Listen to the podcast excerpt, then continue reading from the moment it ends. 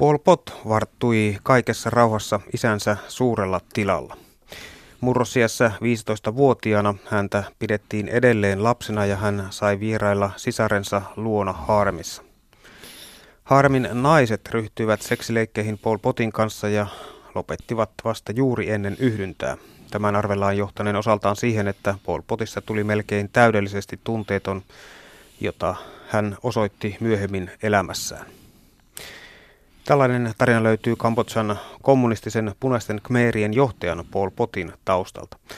Pol Potin johdettua punaisten khmerien sissijoukot voittoon hän nousi Kambodsan pääministeriksi 1975-1979. Pol Pot loi demokraattiseksi Kambodsaksi kutsutun mielivaltaisen murhaamisen helvetin. Hän hallitsi Kambotsaa vain neljä vuotta, mutta onnistui tuona lyhyenä aikana murhaamaan kaksi miljoonaa viatonta ihmistä kolmanneksen maan väestöstä. Lisäksi hän köyhdytti maan, tappoi koko sivistyneistön sekä umpimähkään esimerkiksi ihmisiä, joilla sattui olemaan silmälasit. Israelin ystävät ryn toiminnanjohtaja ja Salomalehden päätoimittaja Ilkka Vakkuri, olet perehtynyt ja tutkinut erityisesti amerikkalaista populismia, niin vaikka nyt puhutaankin aasialaisesta diktaattorista, niin mikä yleensä tekee näiden despoottien nousun mahdolliseksi? Ensimmäinen on tietysti se tilaisuus, eli on, on joukko, riittävä joukko tyytymättömiä, joilla menee vaikka erittäin huonosti, tai jotka joka tapauksessa jostakin erityistä syystä kokee kokevansa vääryyttä, ja he näkevät sitten tämän nousevan johtajan ainoksi tieksi toteuttaa heidän kohdallaan se oikeudenmukaisuus tai, tai esimerkiksi taloudellinen nousu. Mutta sitten on vielä toinen, että kuka tahansa ei voi noudasta de- despotiksi, eli pitää olla aivan erityinen se luonteen piirteet.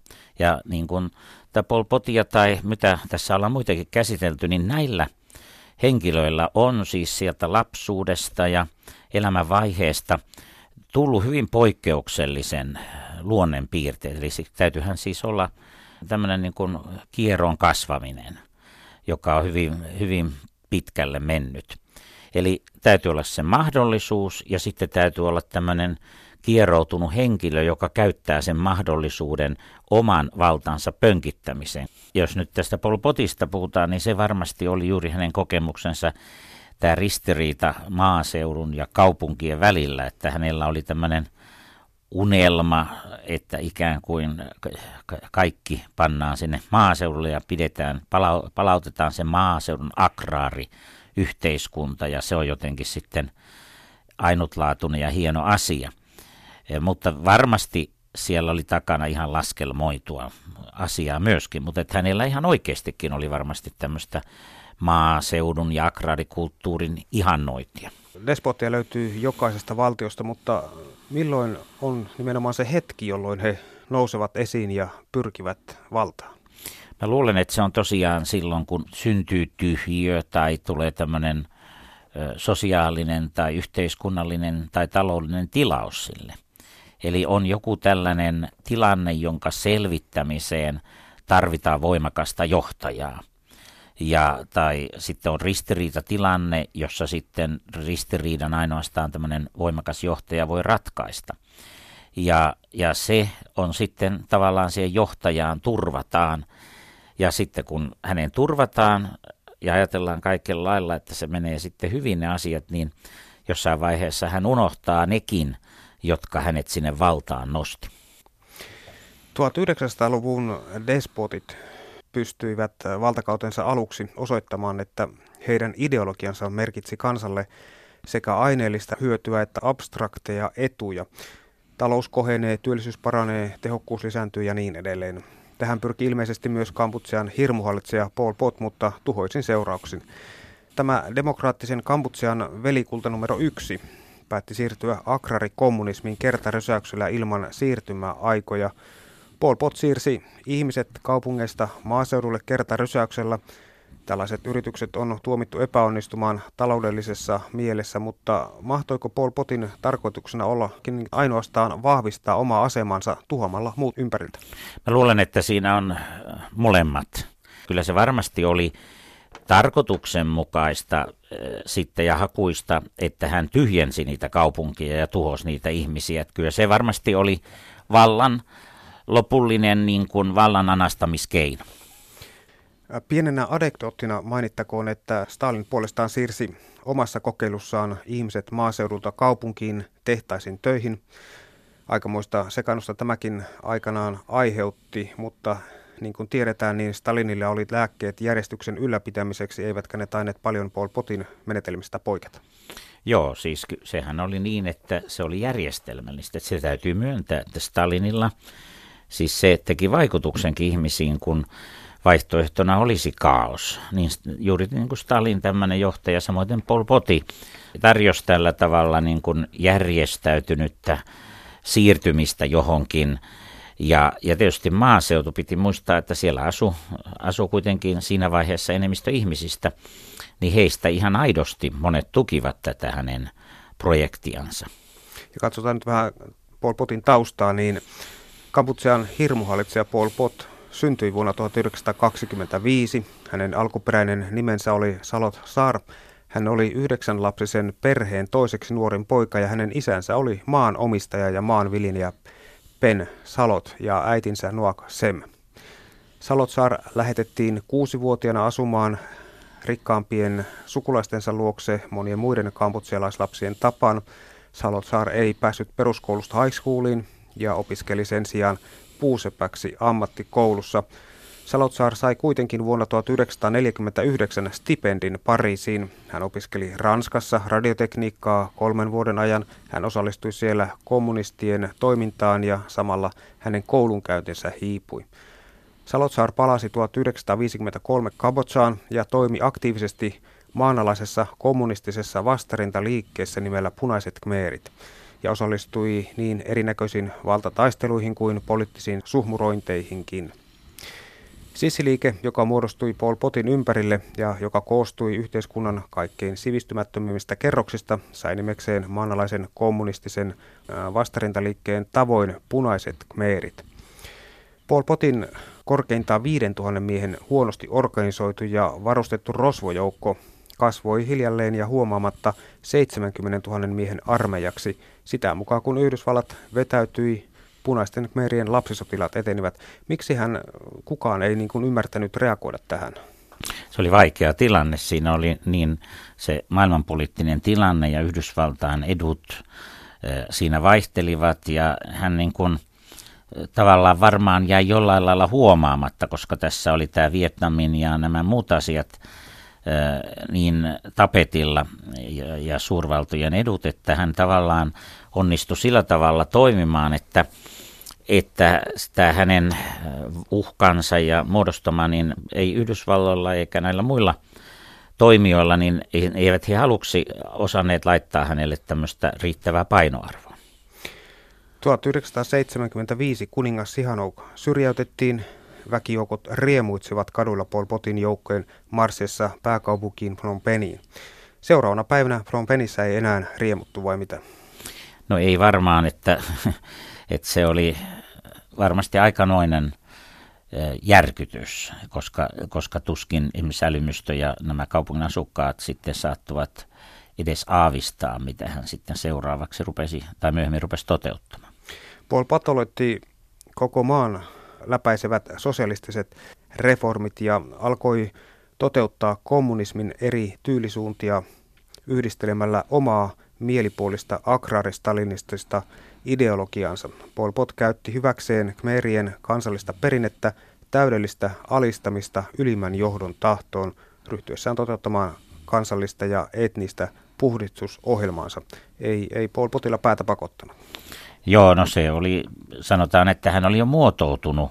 Siis hän taisteli näitä toisia erilaisia vallankumouksellisia vastaan ja siinä hän oli hänenkin henkensä monta kertaa vaarassa. Siis siinä oli niin suuria raakuuksia, että hän oli todella raaka ja kylmä. Ilka Vakkuri, despoottiset hallitsijat tajusivat siis jo varhain, että yksilön vapauksien epääminen edellytti myöskin niin kuin yleisen mielipiteen tukahduttamista. Kyllä se varmasti on näin, eli, eli ny, nykyisin sillä varmasti tehdään, me näemme, että jopa sitä kaikkia hankalimmin val- hallittavaa, eli tämmöistä sosiaalista mediaa, niin tietyissä maissa, Egyptit ja, ja Iranit ja Pohjois-Koreat ja jopa Venäjä ja niin edespäin, tekevät sitä. Eli, eli jotta, jotta saadaan se yksipuolinen sanoma läpi, ei sallita näitä vaihtoehtoisia sanomia. Ja jos niitä rupeaa kuulumaan, niin me näemme, mitä siinä tapahtuu. Niin kuin Itä-Euroopan hajoaminen, niin sehän rupesi tulemaan siitä, kun vaihtoehtoisiakin sanomia alkoi sieltä yhä enemmän ja enemmän tulla. Toisaalta meillä on Egypti esimerkkinä siitä, että kun sosiaalinen media pääsee liikaa riehumaan, niin katastrofaaliset seuraukset siitäkin voi syntyä. Se on varmasti ihan totta, että kysymys on siitä, että tämä on vaikeasti kontrolloitava tämä sosiaalinen media, koska siellä sitten kaikki ääriliikkeetkin pystyvät toimimaan ja, ja myöskin se, että voi tulla tämmöisiä valheuutisia, mitä tahansa siellä ja, ja se vaatii semmoista medialukutaitoa ja sitä ei jokaisella ole. Ja, ja mä luulen, että se olisi oikeastaan sellainen, jos puhutaan näistä despotista ja mistä tahansa, niin meidän täytyisi opetella yhä paremmin medialukutaito nimenomaan sosiaalisessa mediassa, että me osaamme tutkia ja selvittää, mikä on tämmöistä valeuutista tai fake newsia ja mikä on todellista uutista ja, ja mikä on minkäkin tausta. Ja opimme ymmärtämään, että milloin meitä yritetään vedättää ja, ja milloin asialla on vähän niin kuin vahvempi pohja. No näin on. Pol Pot myös tajusi, että omat päämääränsä saavuttaakseen valtion tehokas organisointi ei salli sananvapautta ja tämän vuoksi ei pitänyt luottaa älykkäisiin ja ajatteleviin ihmisiin. Joo, no tämä nyt on tietysti, hänellä oli katkeruus tästä, koska nämä koulumenestys ei ollut hyvä ja itse asiassa tämä viehtymys tähän kommunismiin varmaan siellä opiskelun aikana Ranskassa, niin siinä on varmasti myöskin se, että hän haki keinoa päteä, menestyä jossakin. Ja se menestyminen oli lyödä ne menestyneet alas. Se, on aika, se oikeastaan selittää paljon hänen eh, tosiaan älymystöänsä kohtaan tuntemaa vihaa. Hallitsija ilmeisesti pyrki tekemään ihmisistä samanmielisiä myöskin, jotta jotta he eivät juonittelisi saavuttaakseen itselleen hyötyä, vaan hyödyn keräisi hallitsija itse, eli tässä tapauksessa Paul Pot. Ja tämä on hämmästyttävää kyllä, että miten huolellisesti nämä despotit jo hyvissä ajoin varmistavat sen oman etunsa. Että se, siis se tuntuu niin kuin aivan käsittämätöltä, että että siinä jo varassa vaiheessa he laittaa itselleen rahat sivuun ja huolehtii. Ja sehän on niin kuin semmoinen piirre, joka on nähty kaikkialla. Eli että se tuntuu tosiaan ihmeelliseltä, että he puhuu toista ja luulisi, että he edes jollain lailla uskoisivat siihen omaan ideologiansa, jossa annetaan usein kansalle kaikki valta ja, ja, ja ollaan mukaan itse köyhyydessä, mutta että tämmöinen valtavan rikkauden ja oman edun tavoittelu, että se on jo niin varhaisessa vaiheessa mukana, niin se on hämmästyttävää. Ja sanotaan, että despoteilla on semmoinen tietty ominaisuus niin kuin sisäänrakennettuna jo, että he ymmärtävät sen, että kenestä voi nousta niin kuin tällainen mahdollinen uhkatekijä, he pyrkivät eliminoimaan nämä kaikki heti alta. Niin mä luulen, että heistä tulee nope, aika nopeasti tämmöisiä paranoideja, että luulevat ja näkevät joka paikassa näitä uhkatekijöitä. Ja se pahin asia, että he harvoin kykenevät rauhassa valita itselleen seuraajan, joka olisi hyvä kaveri jatkamaan. Mutta se on kai ymmärrettävää, kun he itsekin on aika, aika hirvittäviä ihmisiä olleet. Yle puhe. Israelin ystävät ryn toiminnanjohtaja ja Salomalehden päätoimittaja Ilkka Vakkuri. Mennään sitten tarkemmin näihin konkreettisiin toimiin, joihin Paul Pot ryhtyi päästyään valtaan. Paul Pot oli toiminnan mies ja, ja kaikki tehtiin nopeasti. Paul Pot ei halunnut pelleillä siirtymäaikojen kanssa, vaan oli päättänyt siirtyä kommunistiseen agrariyhteiskuntaan kertarysäyksellä. Kansa tyhjennettiin pelloille käytännössä yhdessä yössä punakmeerit evakuoivat kansalaiset kaupungeista maalle, missä heidät pakotettiin kolhooseihin. Niin kuin ymmärrämme, kun siellä oli jo kaupungistuminen aika pitkälle tapahtunut, niin ihan se toiminut ollenkaan, että nämä ihmiset eivät olleet maaseudun ihmisiä, ja kun se piti tällä tavalla, tehtiin näin pakosti, siinä muun muassa perheitäkin ilmeisesti eroteltiin, ja, ja se oli siis lähinnä semmoista mielivaltaa, että se ei otettu huomioon sitä, että mikä on järkevää, mikä olisi toimivaa. Ja tämän takia se sitten johtui katastrofeihin. Ja seuraava steppi oli, että kansalaisilta kerättiin rahat pois ja omaisuudesta tuli yhteistä, eli äh, tavallaan rahataloudesta luovuttiin. Tämän takanahan on se, että, että tavallaan sillä eliittiluokalla, joka sitten sitä syntyy, vaikka muka ollaan luokkayhteiskunnasta poittava, ei he tarvitsekaan rahaa, kun heillä on nämä oikeudet, niin se on, on enemmän kuin mikään raha. Ja se tekee sen, että ihmiset ovat täysin siitä järjestelmästä riippuvaisia.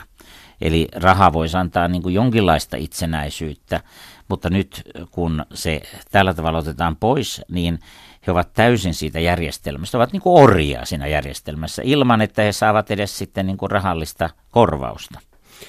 Ja sitten otettiin identiteetit pois, identiteetit tulivat tavallaan niin tyhjiksi ja yksilö lakkasi olemasta. Se on siis totta. Tietysti se oli aikamoisen aivopesun tulosta. Tietysti kaikille se ei niin tapahtunut, ja hän tapettiin, jollekaan ei tapahtunut. Ja se osoittaa, kun niinkin monta miljoonaa ihmistä tapettiin, niin ainakin osa oli juuri sen takia, että he eivät, ei mennyt mieli tyhjäksi.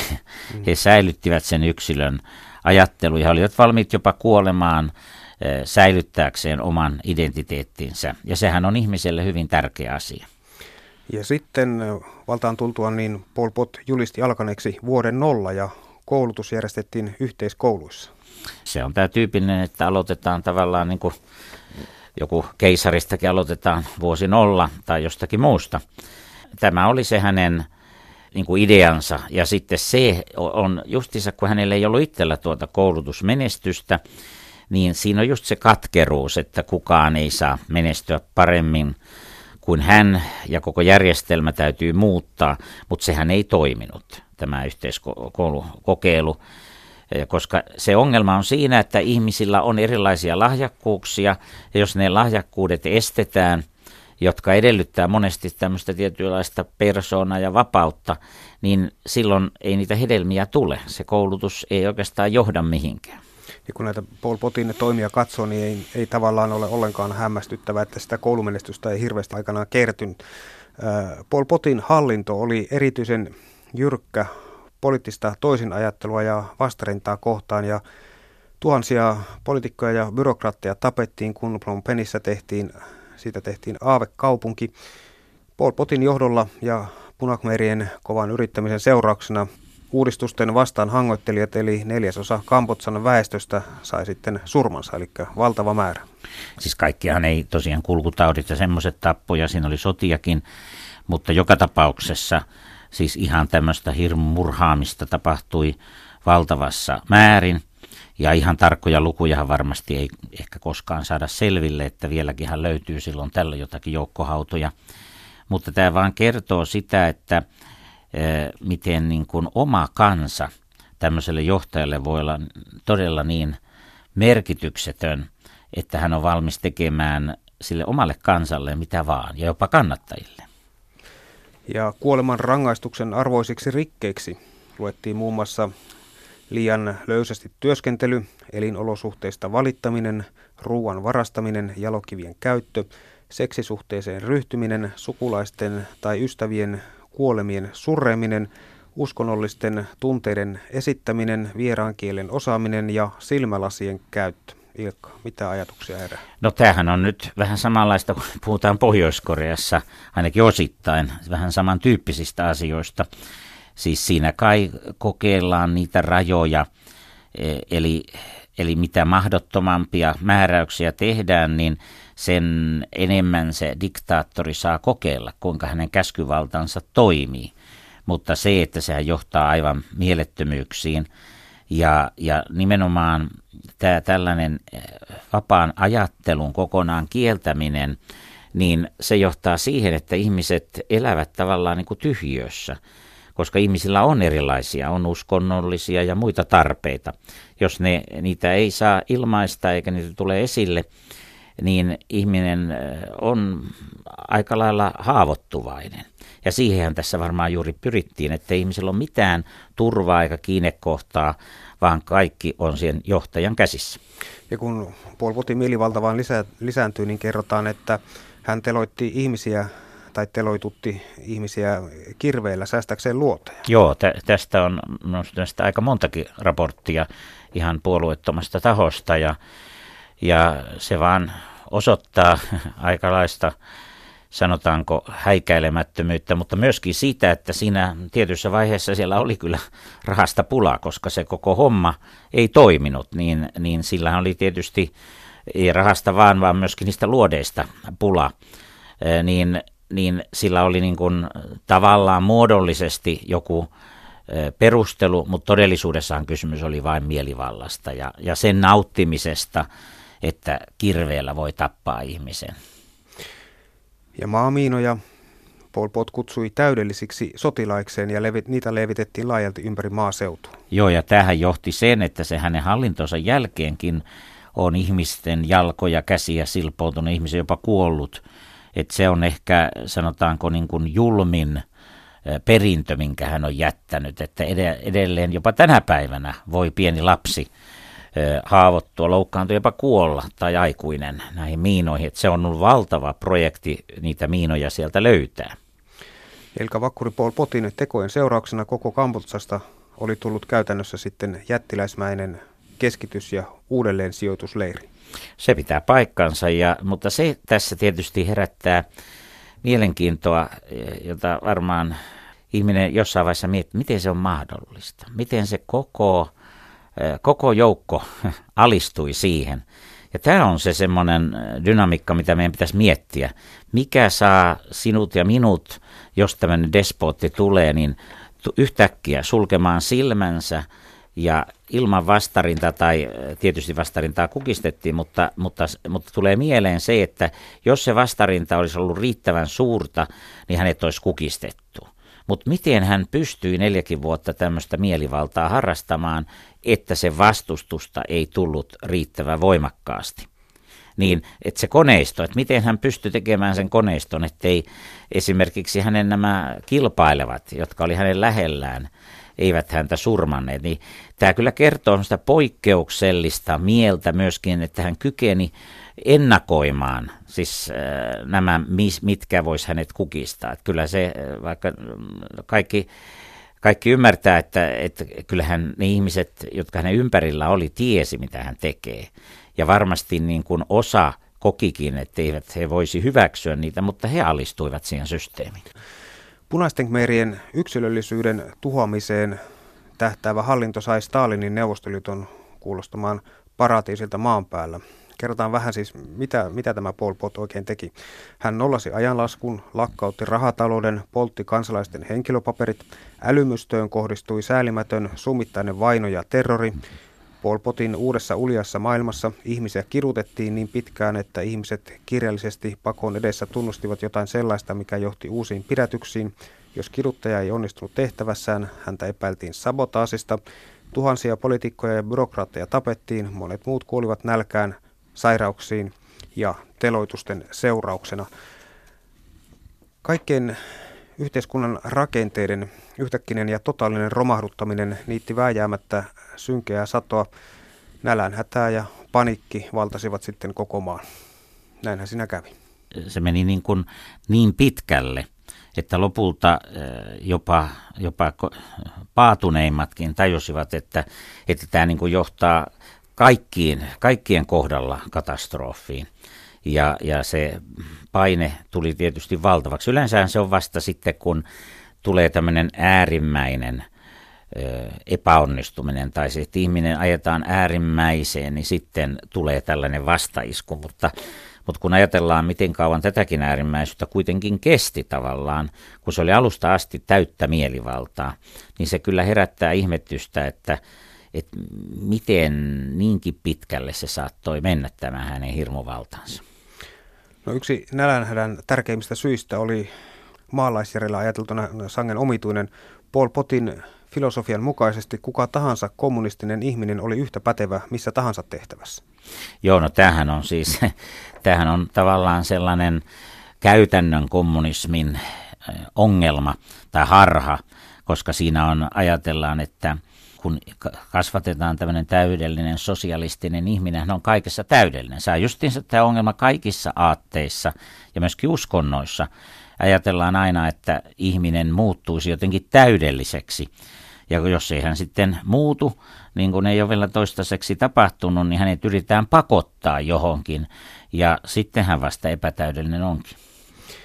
Ja muun muassa kastelujärjestelmien ja patojen kaltaisten maatalouden kannalta elintärkeiden projektien suunnittelussa tapahtui sitten katastrofaalisia virheitä, koska ammattitaidottomat ihmiset yrittivät niitä ratkoa. Insinöörit ja asiantuntijat eivät puolestaan voineet kuin katsoa avuttomina vierestä ja salata ammattinsa, elleivät halunneet tulla älymystön edustajina äh, lahdatuksi siihen paikkaan. Joo, tämähän on sama, oli Stalininkin aikana. Muistamme, että esimerkiksi sotilasjohtajat hän eliminoi ja monia muita sellaisia, kun hänellä oli näitä vainon aikoja, jolloin hän koki sitä, että hänellä on, että hänellä on vastustajia ympäriinsä. Ja, ja se on kyllä siis vakava ylipäänsä. Silloin kun ruvetaan alan asiantuntijat sivuttamaan, oli se mikä tahansa asia, niin se on vaarallinen, koska kuka tahansa ei voi olla jollakin erityisalalla pätevä ja asiantuntija, ja kun siihen pannaan amatööri liikkeelle, niin seuraukset on yleensä todella katastrofaaliset. Ja Kambotsa oli täynnä vakoilijoita ja ilmiantajia, ja jopa lapsia yllytettiin ilmiantamaan vanhempiaan Pol Pot ryhtyi puhdistamaan myös punaisten kmeerien rivejä ja, ja jopa yli 200 000 puolueen jäsentä teloitettiin. Joo, siis tämä on todella tämä on hirvittävä tämä näyttää olevan niin kuin näillä hirmuhallitsijoilla vähän taipumusta tähän, että ne rupeaa näitä lapsia, lapsia sitten aivopesemään, koska lapsethan on niin kuin herkemmin aivopestävissä. Ja se hirvittävyys on, että lapset käännetään omia vanhempia vastaan, niin kuin siinä Maonkin kulttuurivallankumouksessa siinä oli kysymys. Ja siitä on niin kuin, se ei ole hetken asia, se on siis pitkät syvät haavat tulee ja, ja tämmöinen epätasapaino ihmiseen, joka joutuu tällä tavalla toimimaan. Ja, ja sitten tosiaan tämä puolueen näiden puhdistusten, koska ne oli täysin mielivaltaisia. Mitä hän, ne ei perustunut todellakaan minkäänlaiseen normaaliin uhka-analyysiinkaan, vaan, vaan jos joku vähän ei miellyttänyt tai joku ilmianto, joku oli kaunaa jotain vastaan, niin saman tien telotettiin ilman mitään kunnon oikeudenkäyntiä, ilman mitään. Eli tällainen, tällainen on todella hirvittävää, että ihmisiltä viedään kaikki heidän perusoikeutensa. Pol Potin vuosia jatkunut aggressiivisen, nationalistinen ja kasvavan vietnamilaisvastainen ulkopolitiikka johti lopulta itänaapurin Vietnamin maahan tunkeutumiseen joulukuussa 1979 ja sitten punaiset merit luikkivat takaisin viidakkoon. Joo, mutta tässä pitää nyt muistaa, että tässä on suurvaltapolitiikka mukana. Että osittain Yhdysvallat koki välillä, että Pol Poti ja nämä hänen liittolaisensa tai eri liittonaiskuviot oli myöskin vastapainoa Vietnamille ja, ja näin se kuvio meni monella eri tavalla. Ja siinä oli Neuvostoliittokin mukana, Kiinakin etäisesti. Eli tämä oli tämmöistä, hän käytti hyväksi häikäilemättömästi sen ajan tällaista ulkopoliittista tai sanotaanko tämmöistä jännittynyttä tilannetta ja toimi siinä mielessä vaikka aivan järjettömästi, mutta ovelasti. Niin sehän näille 1950-luvun molemmin puolin olleille diktaattoreille ja despoteille oli tyypillistä, että he pelasivat näillä suurvaltasuhteilla ja hankkivat sitä kautta etua itselleen. Joo, ja sitten tämä, puhutaan viidakkoon, niin, niin sehän oli oikeastaan se alue, minkä hän tunsi parhaiten. Eli se sopi hänen tähän suunnitelmaansa, eli että hän sieltä sitten tavallaan voi edelleenkin hallita ja, ja haaveilla pääsevänsä sitten vaikka ikuiseksi hallitsijaksi, niin kuin nämä usein nämä despotit haluaisivat, ainakin nyt lainausmerkeissä. No kotirintamalla esirippu oli laskeutunut, mutta kansainvälisellä näyttämöllä Vietnamia periaatteessa vihava Yhdysvallat piti huolta Pol Potin hallituksesta. Punaiset kmeerit istuivat käsittämättömästi koko 80-luvun YKssa edustamassa ja nauttivat Taimaan ja Kiinan välikätenä Yhdysvaltain mittavasta sotilasavusta. Ilka Vakkuri, mitä ajatuksia herää YKsta ja kansainvälisen politiikan saavutuksista? Tämä on ihan käsittämätöntä. Joo, no tämähän on meillä kaikilla tiedossa, että YK on hyvinkin sen turvallisuusneuvostohan. Siellä on veto-oikeus näillä, näillä tärkeimmillä mailla, Kiinalla ja Yhdysvalloilla ja Venäjällä ja niin edespäin niin se tekee sen toiminnan hyvin vaikeaksi, koska pitää olla sitten tavallaan näiden niin sanottujen suurvaltojen intressit samansuuntaiset. Ja Yhdysvallan tilannehan on se, että kavallinen kansa hyvin vähän ulkopolitiikkaa sinänsä seuraa, mutta nämä johtajat, he pyrkivät nämä kannuksensa sillä ulkopolitiikalla hankkimaan. Ja, ja sitten tämä eturistiriita on, on sitten aina kullonkin se, että he ovat yleensä Yhdysvaltain johtajat hyvin, sanotaanko, yrittävät hakea sitä Amerikan, Yhdysvaltain etua, mutta välillä he eivät itsekään tiedä, mikä se on. Mm. Ja tässä tapauksessa he valitettavasti epäonnistuvat. Siis sitä yleensä moititaan, että Yhdysvaltain ulkopolitiikassa on se ongelma, että amerikkalaiset eivät paneudu muiden vaiden todellisiin niin kuin voimasuhteisiin, kulttuureihin ja, ja sitä varten Yhdysvallat nykyisin julkaiseekin sivuillaan muista kulttuureista muka tietoa. Mutta tämä on haaste, jos et sä ymmärrä sitä kuviota oikeasti, mikä siellä on, niin sä voit tehdä valtavaa vahinkoa sotkeutumalla väärään paikkaan väärällä tavalla. Onko liian julmasti sanottu YKsta, että, että meillä on YK sen takia, että parempaakaan ei ole keksitty? Niin se ongelma on juuri se, että YKhan pystyisi tekemään päätöksiä, jos ei olisi tätä yksimielisyyden vaatimusta siellä, äh, siellä turvallisuusneuvostossa.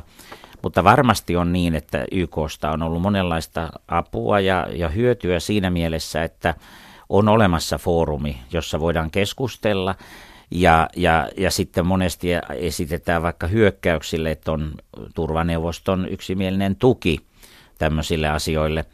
Mutta, mutta ilmeisesti se on niin, että tämä YK on tietyllä lailla hampaaton. Ja sen näkee niin kuin monessa eri asiassa. Mutta, mutta kuitenkin ilmankin, ilman sitä eh, taas puuttuisi jotakin tämmöistä keinoa – ja, ja tämmöistä sanotaanko foorumia, jossa voitaisiin kuitenkin tätä yhteyttä ylläpitää. Onhan se mahtavaa, että lähes kaikki maailman kansakunnat ovat kuitenkin siellä edustettuna. Mutta se, että mitä se saa aikaan, niin sitä kai voidaan olla aika yksimielisiä, että, että yllättävän vähän. Mm. 1990-luvulla kylmän sodan päätyttyä sisäiset kiistat hajottivat punaiset kmeerit useiksi toisiaan vastaan taisteleviksi ryhmittymiksi.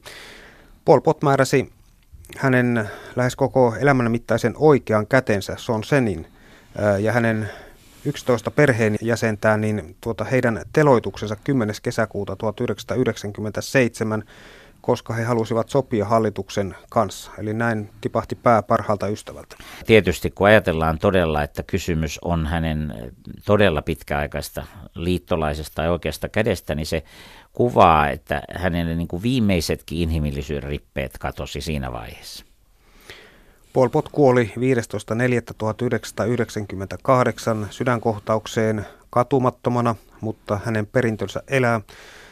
Kuuluisat kuoleman kentät, ihmisten tappopaikat, joita punaiset kmeerit perustivat kaupunkien laidoille, todistavat vielä vuosikymmenten ajan, kuinka pahuudella, johon ihminen kykenee, ei ole rajoja.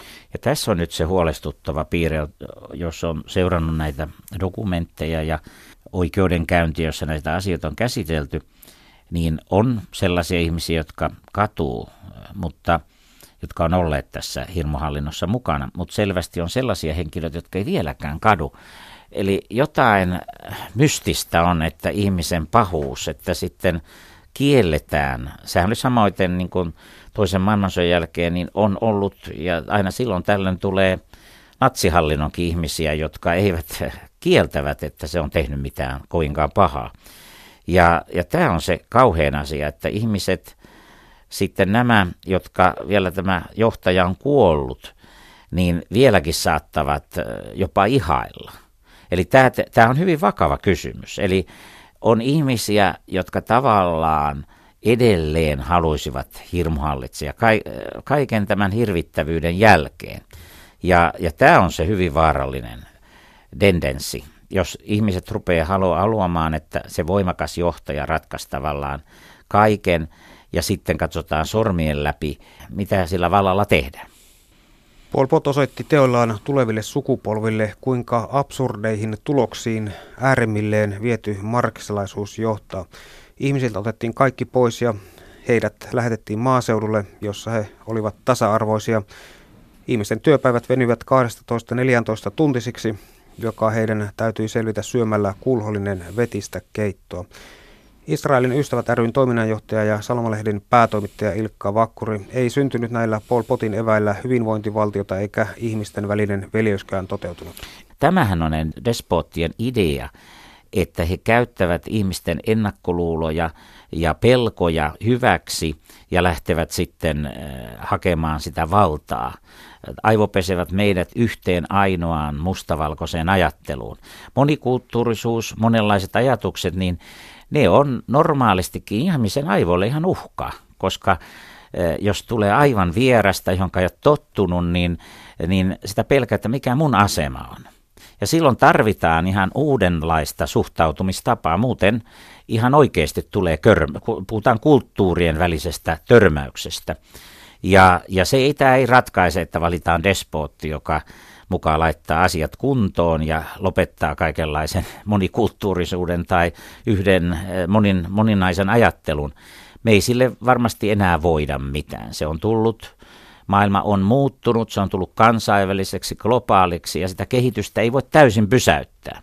Kysymys on vain siitä, että miten se suunnataan niin, että ihmiset ovat siinä löytää toisensa ja löytää semmoisen yhteisen, sanotaanko, että voidaan sietää toisiamme. Jos me ihmiset emme kasva tämmöiseen tietynlaiseen monikulttuurisuuteen ja erilaisiin ajatuksien käsittelemään, niin ne konfliktit tulee olemaan kovia.